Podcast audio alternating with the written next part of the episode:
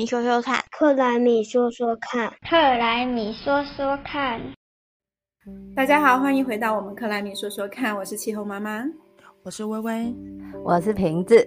二零二一年以前呢，近邻啊、碳中和什么的，只是我们这些气候同温层内部的暗号，可是却在这短短的一年之内，变成国内外政治人物、银行、政府、企业的口头禅。随着全球各种绕着近邻开启的砸钱计划、绿色新政和各种近邻相关的专案越来越多，这一切都不断的挑战我们既有的生活和经济形态。也会开始有人问：这个近邻是不是诈骗啊？只是这个诈骗是一个由富国政府带头做庄，目的其实还是要收割韭菜的世纪大诈骗啊！在那之前，我们请微微来帮我们复习一下近邻是什么吧。其实近邻啊，并不是完全不排放温室气体。它是指说，在积极减量之后，达到不能再减的量，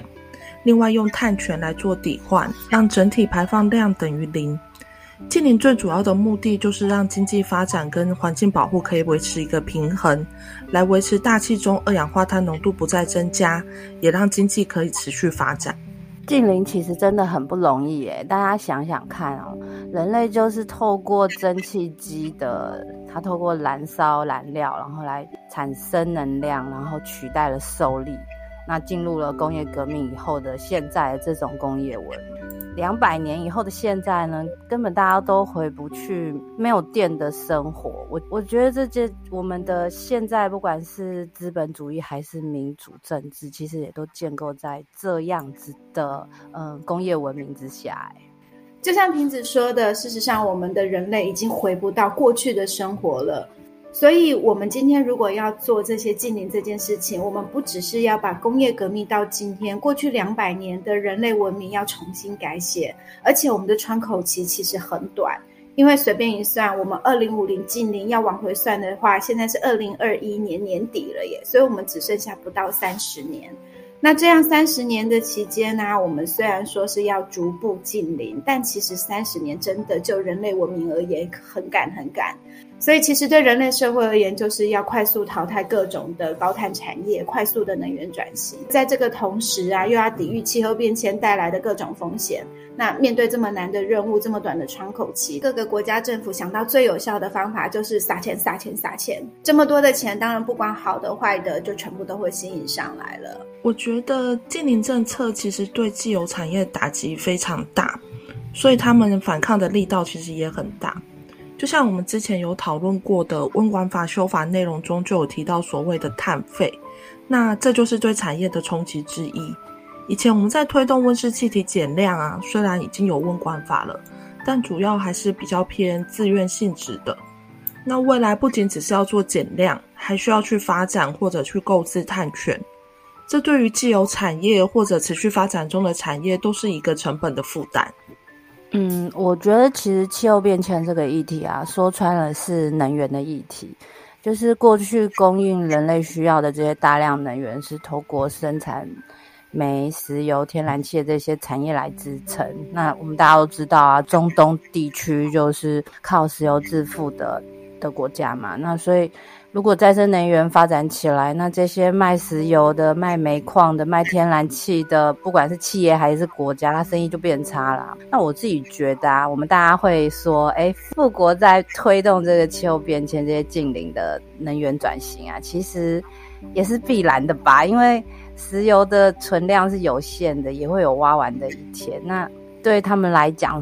那个价格和供给都是被别的国家给控制，某种程度就是威胁到他们国家的安全跟他们的竞争力。也就是说，事实上，其实每一个国家、每一个社会，他们其实都有自己的利益考量。现代社会本来就不是一言堂，所以其实有很多论点本来就是正常的。最近呢，也看了一本翻译书，叫做《扭曲的气候变迁》。他算是反方理论的代表，所以他其实是反对我们现在的能源转型的。这本书的作者叫做比威恩·龙堡，我们就叫他宝哥吧。宝哥他提出了一个反论的观点，他说现在气候变迁的重要性是被过度强调的。而且气候团体可能就是说，我们根本就是利用一些极端事件来过度夸大气候变迁所造成的负面影响。其实我们看到的各种末日假象啊和恐慌啊，其实都是政治人物设计出来的，然后利用媒体的宣传来骗选票。所以我们这些都算是小傻瓜。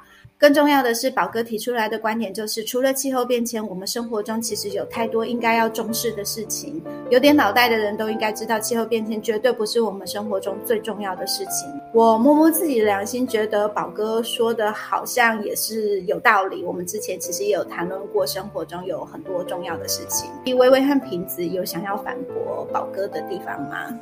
其实我是事实结果论的人耶。我还记得，就是那个时候台湾的莫拉克风灾刚过啊，那那几年出国交流，那每个国家的人只要看到台湾两个字，都是直接过来讨论说：“哎，你们的莫拉克风灾怎么这么严重？怎么会有这么严重的台风啊？”可是大家有没有发现，这几年世界各地的台风、飓风越来越强，好多个莫拉克持续的出现。为了能够活下去，我们当然要积极应应啊，总不能每次灾后才在检讨啊，早知道我就多做什么了，而是更应该及早做好准备，先去做调整和改变，这也是要避免整体气候变迁的情况可以来持续恶化。我就是一直站在地球资源是有限的角度上，在支持气候变迁的相关意义，因为。造成气候变迁，大家都知道是化石的燃料燃烧。那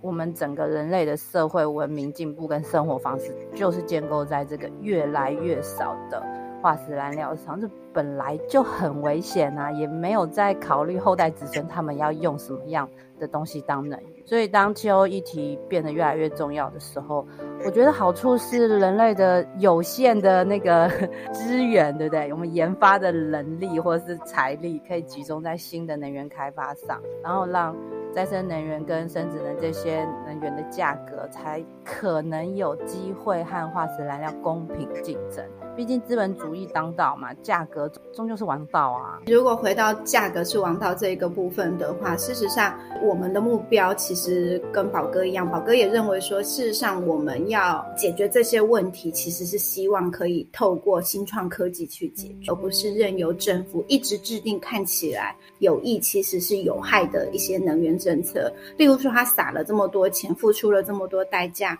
他除了肥了绿能投机者的荷包之外，还没有办法修复地球。因为我们其实有提到，近邻其实不表示我们就不需要做调试。大量对绿能的投资，其实也排挤了对其他教育、经济、社会福利上的支出，反而对弱势族群会造成更大的伤害，更多的生命财产的损失。老哥说，我们真正要做的事，是在真正的能源黑科技来问世之前。想办法撑着就好。与其我们把钱撒在了无用的绿能投资上，我们应该要把钱拿来好好帮助更多人脱贫或改善教育，就会有更好的效果。然后叫我们不要假会的花一大堆钱去投资 CP 值超差、无法解决问题的各种错误的再生能源政策。这点我觉得我有点认同诶，因为照现在的情况，两位有没有觉得我们这个世界上其实有一点疾病乱投医呀？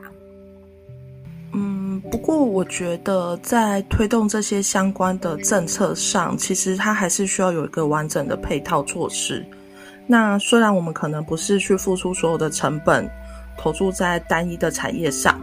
就比如说像我之前有参加过，就是台南这边推动盐田推动退，像我之前有参加过台南盐田推动太阳光电的案子。那我们可以反过头来看看，在现在的环评法里。它对于再生能源的规范，相较于其他发电方式，真的是比较宽松的。以太阳光电为例，除非是未处在国家重要湿地或者一定规模以上，不然都是不用进行环境影响评估，你想盖就可以盖，只要土地所有权人同意就可以盖了。所以也会造就很多的特殊现象。让太阳光电的政策推动会过于仓促，那造成民众也会对绿电的误解和不信任。那这些部分不就是需要去做一个政策的辅佐吗？嗯，真的有越来越多的企业，它有警觉到气候变迁的议题持续发酵下去的话，他们要怎么自保和应应，才能够维持它在全球供应链上的竞争力？那我们看看我们台湾的企业，呃，台湾的再生能源的价格当然还是比化石燃料的价格高，所以重点是产量呢也不足以支应我们台湾这个。这个土地上面的工业上面能源的需求，那大家都抢着要买再生能源凭证的这种绿电啊，甚至有钱还不一定买得到，那那就会出现刚刚微微说的，就就再生能源的开发突然变得很夯很急，然后当然这也是因为有了需求，供应端才动了起来。那会不会病急乱投医？其实，在不适合的地方设置再生能源，真的会衍生其他的问题。大家，大家也开始在关注了。毕竟，还是会有其他的生态的冲击。林闭设施附近的居民的一些，他们人权也应该要被考量。是我们人类现在面临的抉择，就像身上一个只剩一百万的病人一样。我们现在是要把这一百万花在好好的过现在的日子，然后希望自己的病。在钱花完之前，奇迹式好转呢？还是要把这一百万拿去让医生开发更好的药，或者是我其实很爱说的，就是让医生拿去帮我们换血，让自己可以延命，甚至是痊愈。资源是有限的，所以这两个选项一定会造成排挤的效果。多花一点钱过现在的日子，就会少一点钱拿去开发更好的药，那就可能会好不了，或者是拖更久的时间才会痊愈。我自己也是觉得超级难选。我会觉得，其实就算选换血，也不能保证一定会延命或者是痊愈啊。可是，因为我们都是妈妈，为了小孩的未来，我其实还是会想要努力试试看的。嗯，这我觉得不是选择题，这真的很难，因为 基本上能够做的事情，当然就是设法续命，活久一点，才能够看看能不能等到新药的出现嘛，对不对？所以，唯一的希望还是在有限的时间里面聚集人类所有的智慧，然后看能不能产生新的解方，就是新的能源开发啊。刚刚说的黑科技这样子，我们这一代的人做不到的事情，不代表下一代的人做不到。所以，接办给下一代继续努力，是我觉得是我们这一代的人应该要做，至少让下一代的人有一个基本的、基本的生活环境吧。嗯。不管怎么做，都会有人执意反对的啦，这很正常啊。宝哥认为说，我们应该要把钱花在帮助世界经济稳定，让更多的人富裕起来的话，创新就会大喷发，然后就会解决问题。那其实和我们现在在现实各国的主流选择，就是各国花大笔钞票在各种的绿能科技发展上面。然后相信重赏之下必有勇夫，也相信金钱资本主义可以推动创新解决方案，其实是类似的机制。对能源黑科技有着共同的期待，我们都希望它可以尽早横空出世，然后解决问题。我会觉得我们可以尽量双管齐下来兼顾两者。那比如说，可以至少维持现况，不要再恶化。这样你也才有机会可以期待未来真的会有新科技或者奇迹来拯救这个世界。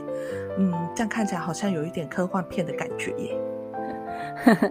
现在当然可以预见到可能的问题啦，所以为了避免社会经济有过大冲击，公正的转型我觉得也变得格外的重要。很好，公正转型我们又可以开一集了。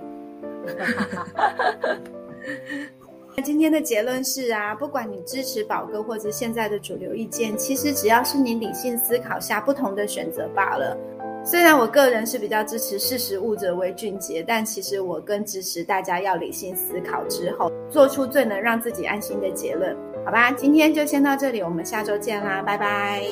拜拜，拜拜，拜拜，下次要再一起听哦。